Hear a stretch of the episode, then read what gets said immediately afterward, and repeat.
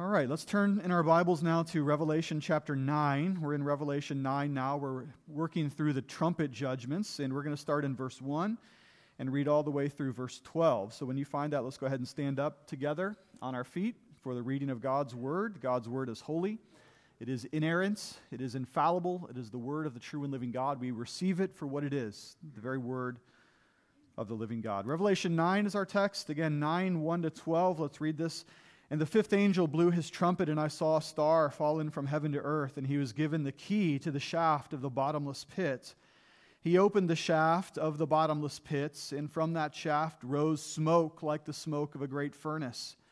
And the sun and the air were darkened with the smoke from the shaft. And then from the smoke came locusts on the earth, and they were given power like the power of scorpions of the earth. They were told, Verse 4 Not to harm the grass of the earth or green, any green plants or any tree, but only those people who do not have the seal of God on their foreheads.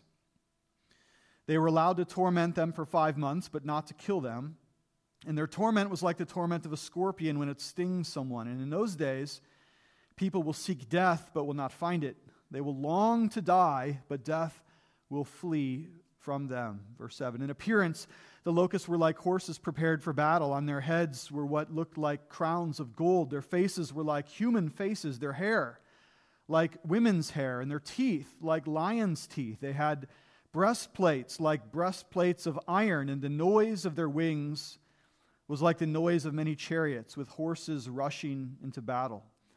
They have tails and stings like scorpions, and their power to hurt people for five months is in their tails. They have as king over them the angel of the bottomless pit. His name in Hebrew is Abaddon, and in Greek he is called Apollyon.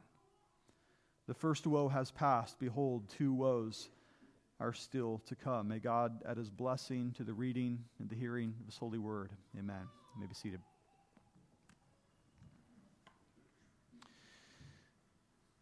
To, to be honest, this book has been a little bit difficult to preach through as I'm learning new things every single week.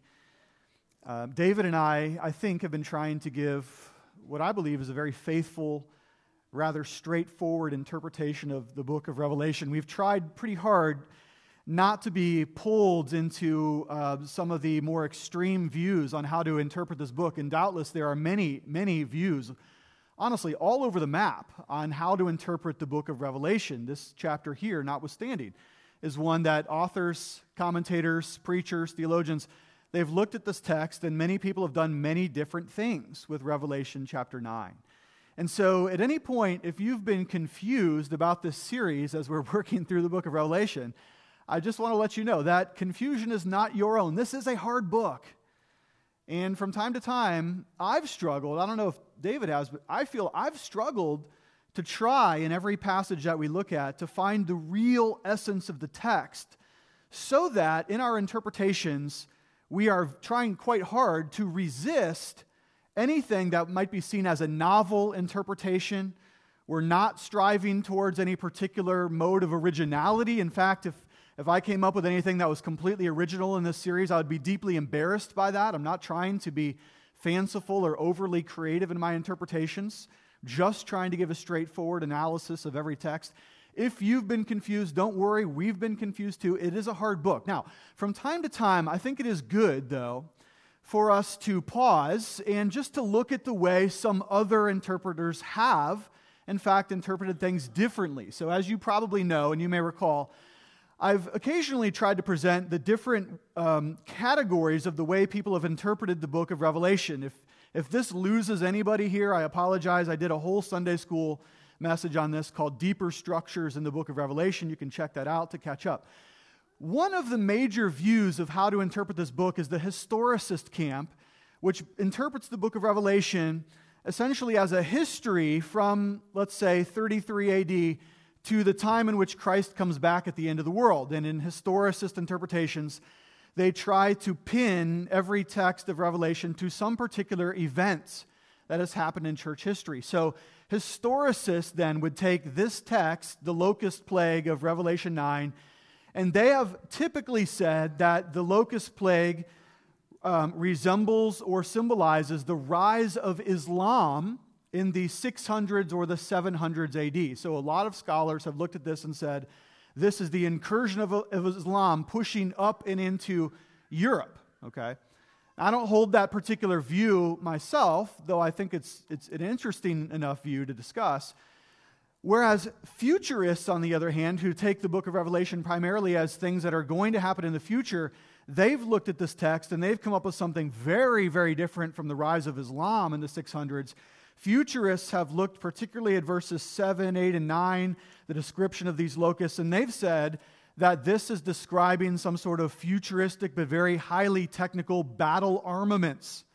And some futurists have said maybe that these are some kind of uh, attack helicopters or attack drones in the air or some sort of uh, attack jets that may be used in some sort of futuristic eschatological war. Now, again, that's very interesting to know, but that's not the per- perspective that I'm holding here. Uh, preterists, those who interpret the book of Revelation as taking place primarily in the past, specifically in 70 AD, have said that this represents something like the Roman armies surrounding the city of Jerusalem and the panic that happened in the city of Jerusalem as the Roman armies were surrounding them by laying siege to that city. Again, very interesting, though I don't particularly hold that myself. You may be interested to know that Roman Catholic theologians have, inter- have interpreted this text as the rise of the Lutherans, which I find uh, somewhat interesting. So, if you have a, a Catholic friend or family member, they're going to take this text very, very differently from us. They're assuming that the locust plague is the Protestants, all right? So, I'm not doing any of those things today. I'm going to give you what I think is a straight down the middle interpretation of the fifth trumpet. And let's just begin making some observations about the text. Let's just start there. So, we've got the fifth trumpet, and obviously, the apocalyptic writer, John the Apostle, is describing the advance of what appears to be something like a demonically supercharged locust plague. Okay, can we agree with that so far? A demonically supercharged locust plague. In fact, we know that there's symbolism here, and there's no question about it, because of the number of times that John uses the word like. Ten times in this passage. He's saying th- these are like certain things. So uh, just glance down at your Bible. These locusts are like scorpions in 9 3. They're like horses in 9 7. They're like humans, interestingly, in 9 7, lions, 9 8, chariots, 9 9, like, like, like. So obviously, there's some kind of symbolism happening here. I don't think there's much dispute about that. Now, locusts is an interesting choice to use as a, sim- as a symbolic a picture of judgment because the Old Testament, many times over, promises locust plagues as a judgment for unrepentant nations. Yes? We think back to the, uh, what we talked about last week with the plagues of Egypt in fact, surprise, surprise, the eighth plague in the Egyptian endeavor, that was a plague of locusts, all right? So Deuteronomy 28 also says that God will send locusts from time to time. That's Deuteronomy 28, 38 to 42. Uh, unrepentant nations will be judged with locust plagues. And so that, that's not surprising then that John would sort of use locusts as a primary um, visual for judgment on unrepentant people. Now, let me just back up a second and, and give you what, what I'm going to do with this text. So here it is. I'm letting the cat out of the bag. You ready? I am going to take a far simpler approach than any of the others that I've mentioned heretofore.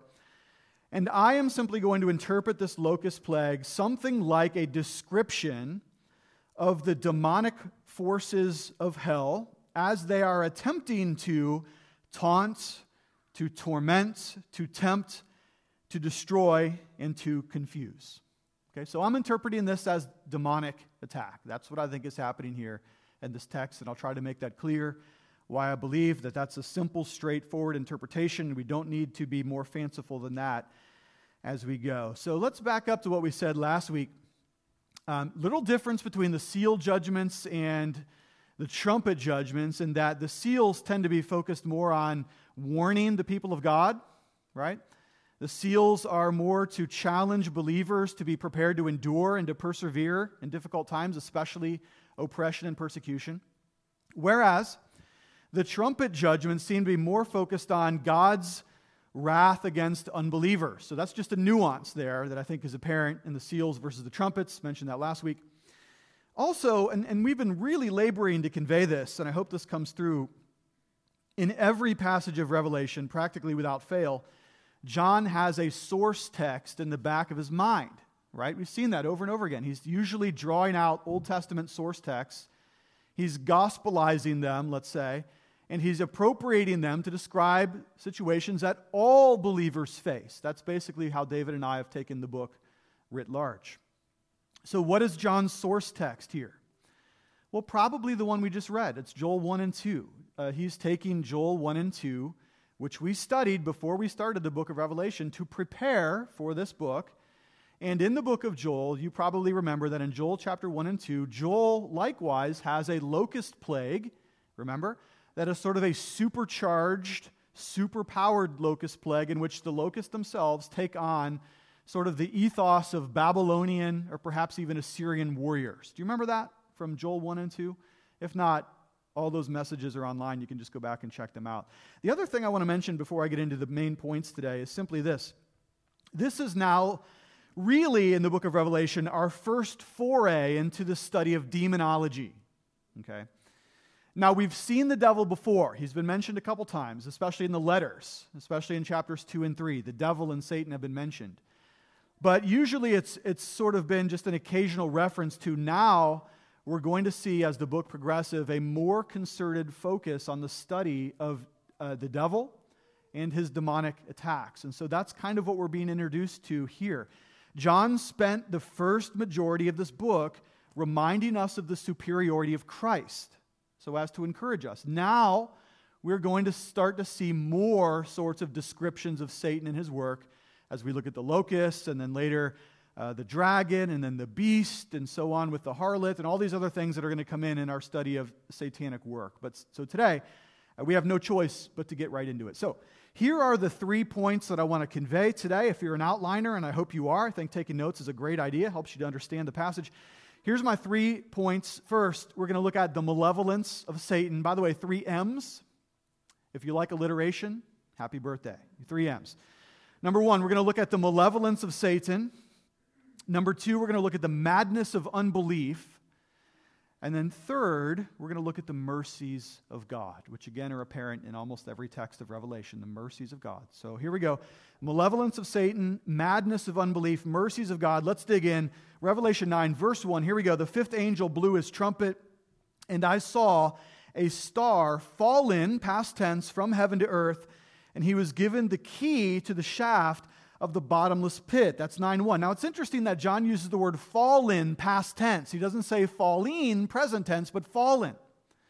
Okay, so why does he do that? Well, he's describing this satanic fall as something that has already taken place. Again, the book of Revelation is not a chronological sequential history, but it's a picture of spiritual realities. And here John is going to now describe the fall of Satan. Now, that doesn't surprise us that he would describe Satan as having fallen in the past. It's something that already happened in primordial history. We don't know exactly how Satan fell or exactly when. What we do know, though, is that by the time Adam and Eve were in the Garden of Eden, Genesis 3, Satan and the demons have already apparently fallen. Okay?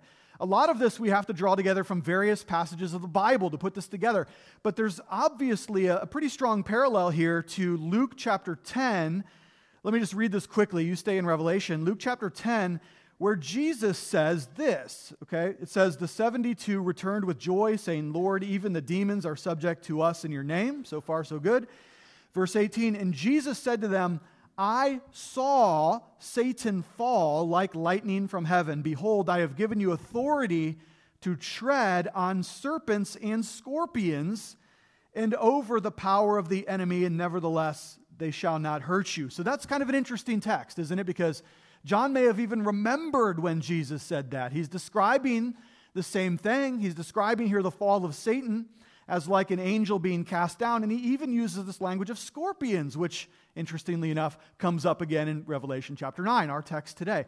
So John seems to be describing something like the fall of the devil. And we can really get tangled up here into all kinds of questions about why God let this happen when exactly did that happen? What was going on in heaven that God cast the devil and the demons out? But unfortunately, we're going to run up to the brick wall of having more questions about that, about that than the Bible gives answers.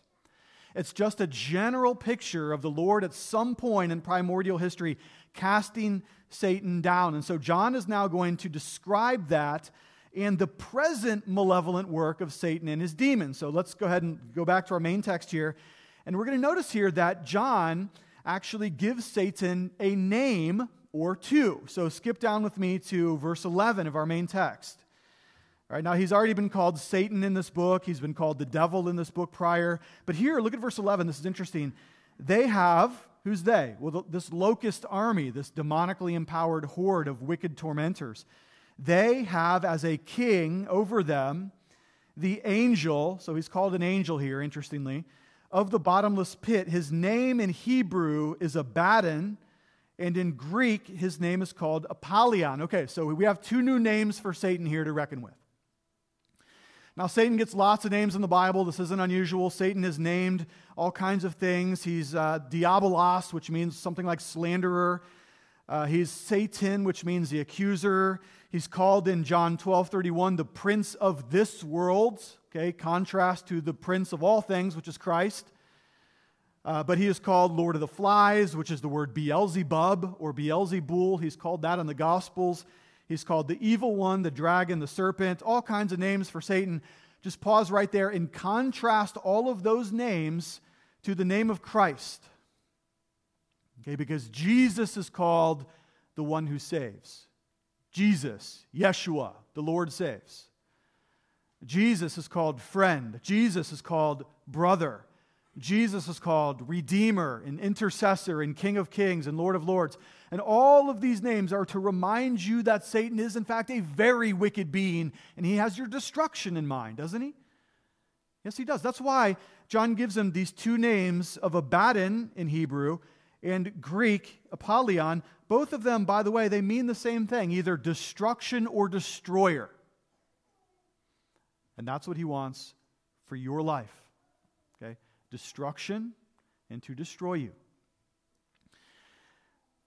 Something more. There could be a bit of a play on words here, and commentators are divided on this, with the word Apollyon, because the word means destroyer. But can you think of any Greek gods that sounded like that with phonetic similarity? What, what, what Greek god do you recall? Apollo, yes, thank you for saying that. Now, here's something that's interesting. Um, the Roman emperors, Nero and Domitian, they did from time to time claim to be something like Apollo manifested in the flesh. Okay?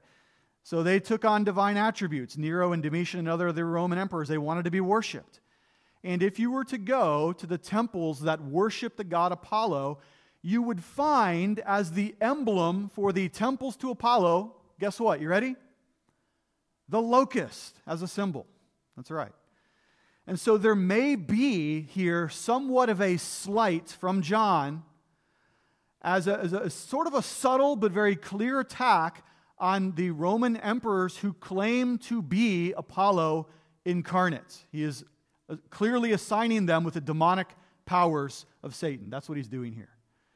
If that's true, and I think there's a strong likelihood that that might be true, John is also giving us a warning about what happens when satanic powers of demonism and paganism and statist authoritarianism combine. That's a real witch's brew of evil right there. And I think we're going to see that again with the beast coming up later on as we work through this book. So there's a warning here about what happens when satanic power and governmental power merge together. That is a really, really nasty concoction. Okay, so what I want you to know about this so far is that Satan is a malevolent enemy. He truly wants to destroy you. He wants nothing less than to ruin your life, to ruin your reputation, to ruin your marriage, to ruin uh, your work productivity. Satan has no good designs for you or for me. He is the destroyer. So, what? Are we like just totally subject to him? Like a locust plague? No. This is a mixed metaphor. Yes, the locust plague is a prevalent metaphor here. And if a locust plague were to settle upon you, you would be rather defenseless, right? Because what can you do? I mean, imagine a locust plague coming over and attacking your crops. What are you going to do? Go out and shake a stick at them? No, that's not going to be of any avail. That's why it's a mixed metaphor here of not only the locust plague, which you would be helpless to fight off, but there's also a militaristic connotation here. Again, read it again. Let's look especially at verses 7 and following here. How many times John reminds us that there's a battle taking place? You're not just helpless, but there's a fight. Why do I say that? Because they look like horses prepared for battle. They have breastplates of iron. They have chariots with horses running into battle. They fight, they sting, they attack. But does that mean, Christian, that you are defenseless? No, not at all. Why not? Because you have the armor of the Spirit that Ephesians 5 and 6 tell us about, right? Ephesians 6 it is, right? Chapter 6. You have that armor. You have the breastplate of righteousness, a better one than this. You have the sword of the Spirit, which is greater than the stinging tails of the enemies here. And so, what do you do when Satan attacks you? Do you just sit there and let him destroy everything in your life like a locust attack? No, you fight. You fight back with what God has given you. It's one of the reasons I love the book, Pilgrim's Progress. You remember the scene, right? When Christian has to fight Apollyon in the valley of the shadow of death.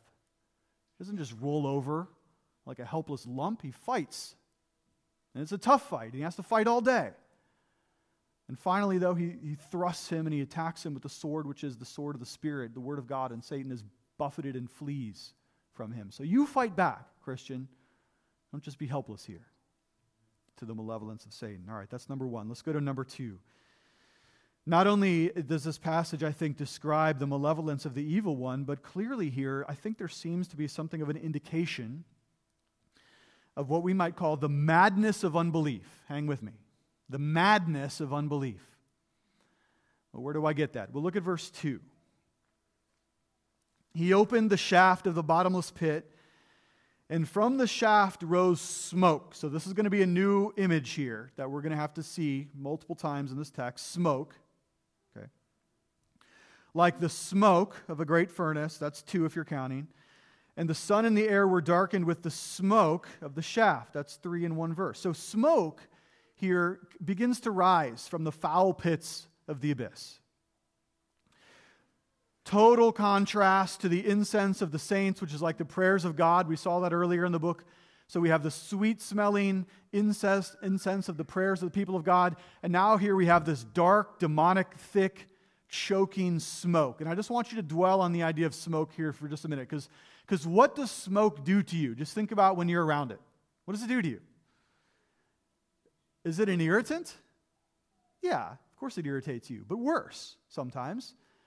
A smoke blinds the eyes, right? Uh, smoke uh, confuses the senses. When you, when you have smoke up in your face, like imagine you're sitting at a campfire, and you've all had this happen because you're beautiful and smoke follows beauty, as we all know, yes? And what happens? The smoke comes right in your face.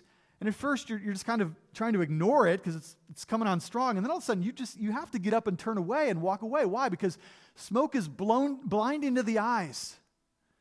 And it's, it's disconcerting. And if you get it into the, into the lungs, then it, it causes you to choke. And clearly, there's this kind of like obscuring aspect that smoke has. Is it causes you to not be able to see clearly. And believe it or not, there's something really, I think, in connection here between the smoke that we're looking at this week and the wormwood that we studied last week, wherein both of them, if they're taken into the body in great measure, they do have the ability to interrupt cognitive processes. Because if you're, if you're breathing in a lot of smoke, what happens? Think about it physiologically, right? The brain can't get oxygenized like it needs to. And so you get dizzy, you get uh, distressed, you become confused. And all of this, what it does is it turns us, it, it kind of forces us to turn away from what is true. And so that's why smoke is sort of the pervading metaphor here. Now, it, get, it gets worse, and this is going to be the lowest point of the sermon. Because look what happens in verse 6. Look, look what happens here.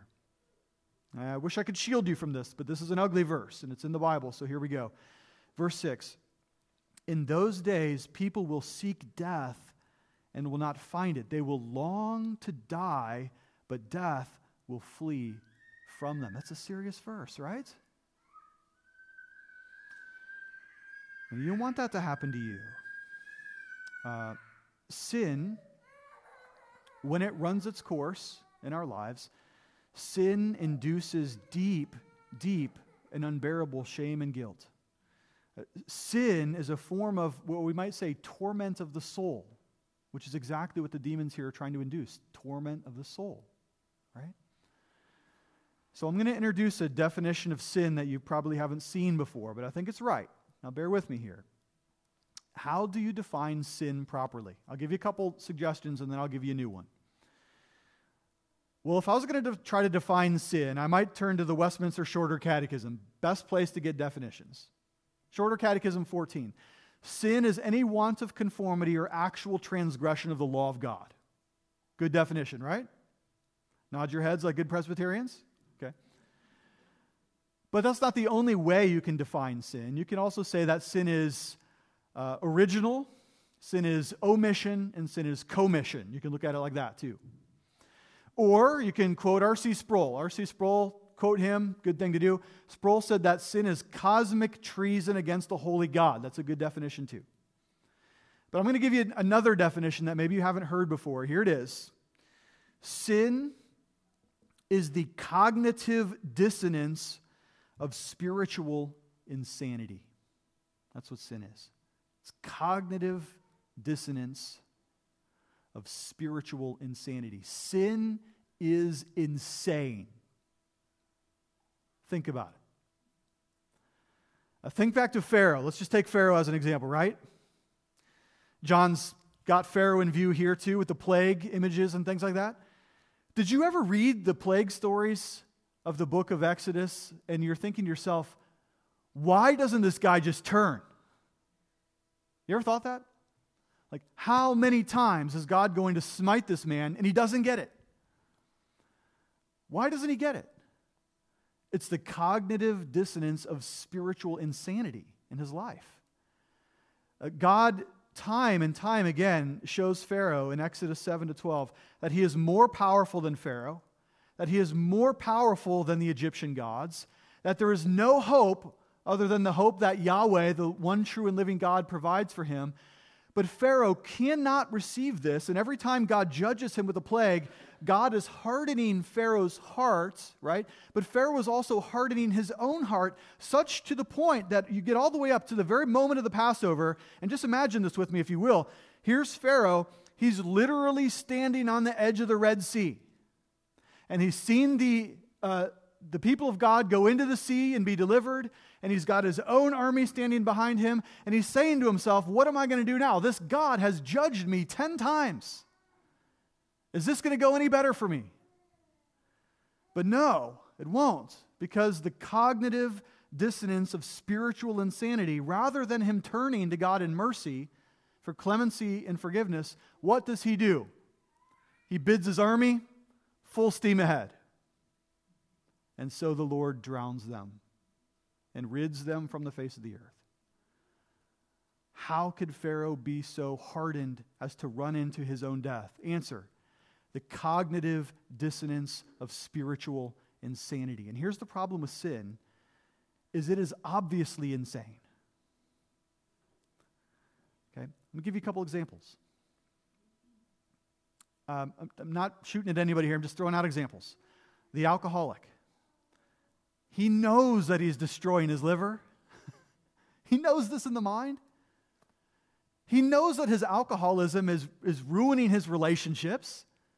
His marriage is suffering, let's say. I'm making up stories here. Uh, his work productivity is hindered by this.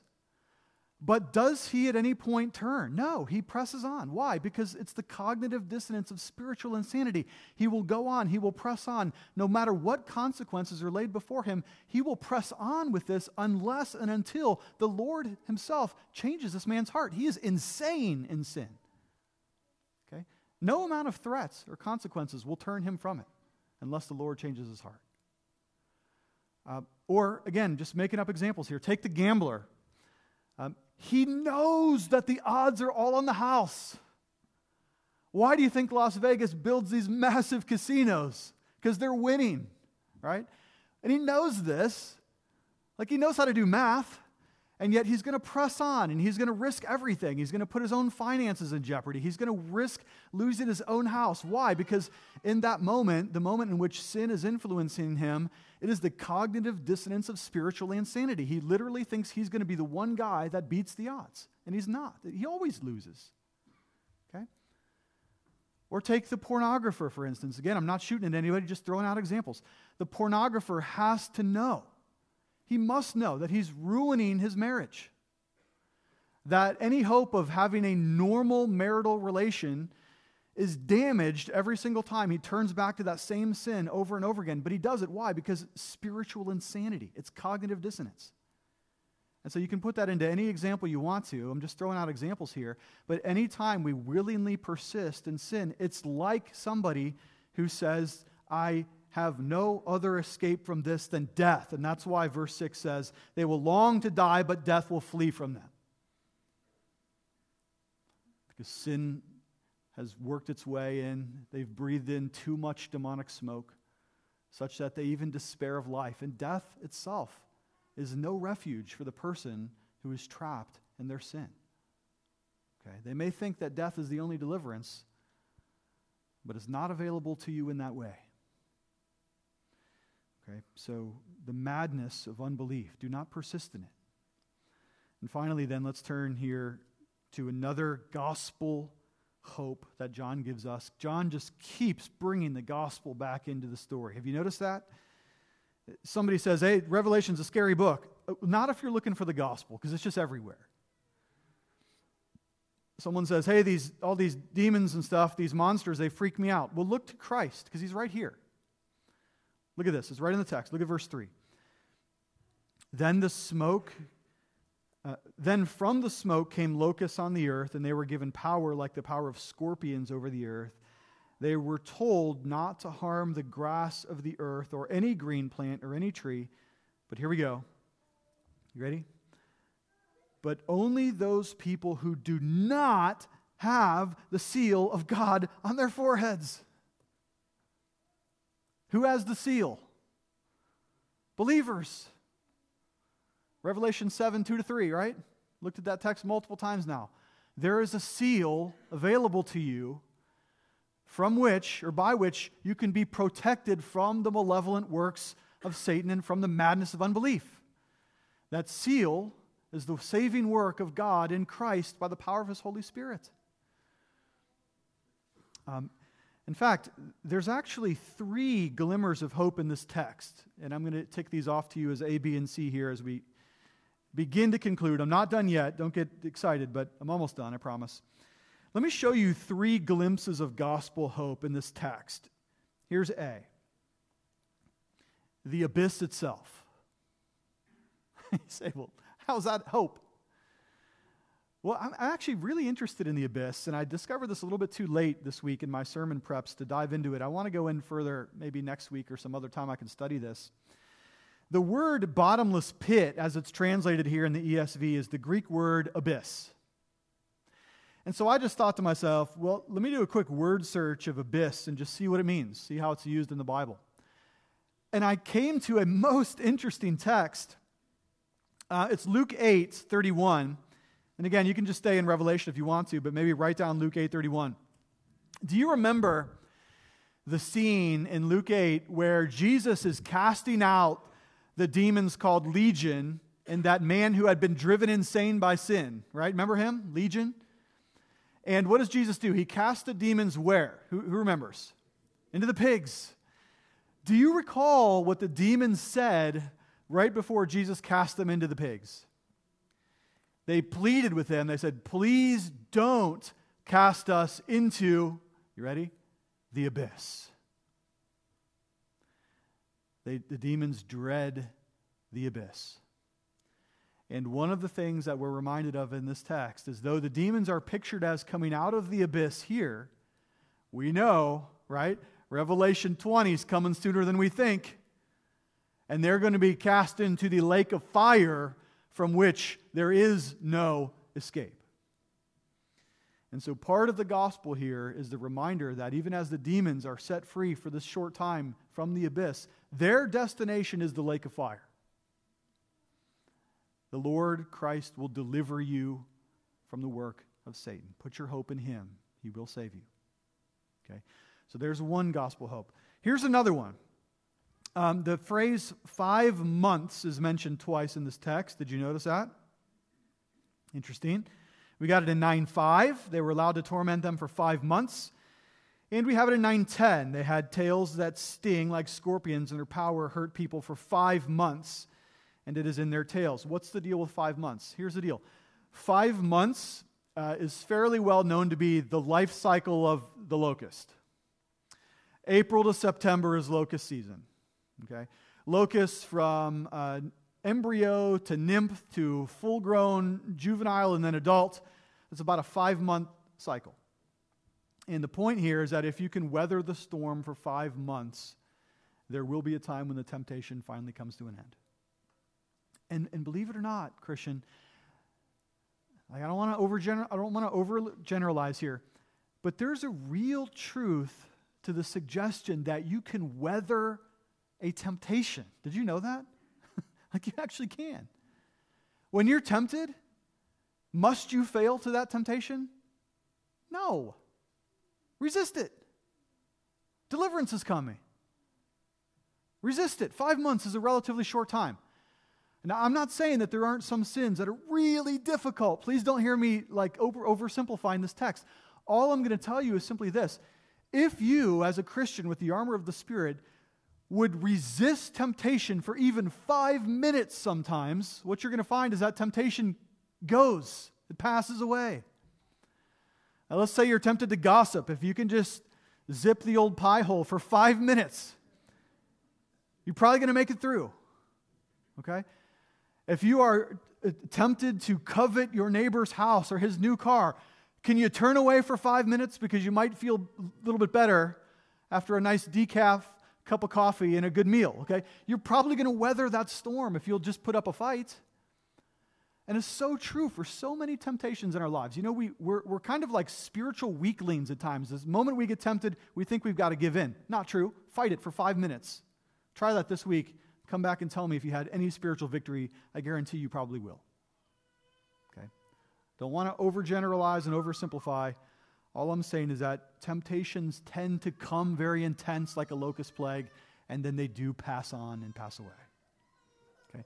Final thing here uh, let's, just, let's just recall the seal one more time in verse 4. Uh, the demons only seem to have real power over those who do not have the seal of God on their foreheads. How do you get the seal? You want the seal, you need the seal. How do you get it? Uh, the only seal that is available to us is that sealing work of the Holy Spirit who saves us through his changing our hearts even as we turn to the Lord in repentance and faith. Okay? If, if you need to know more about the seal, the sealing, saving work of Jesus and his blood, please come talk to me. Please come talk to one of the elders. We would love to introduce you more and more to the gospel, the life, death, and resurrection of Jesus. Your hope is there. With that,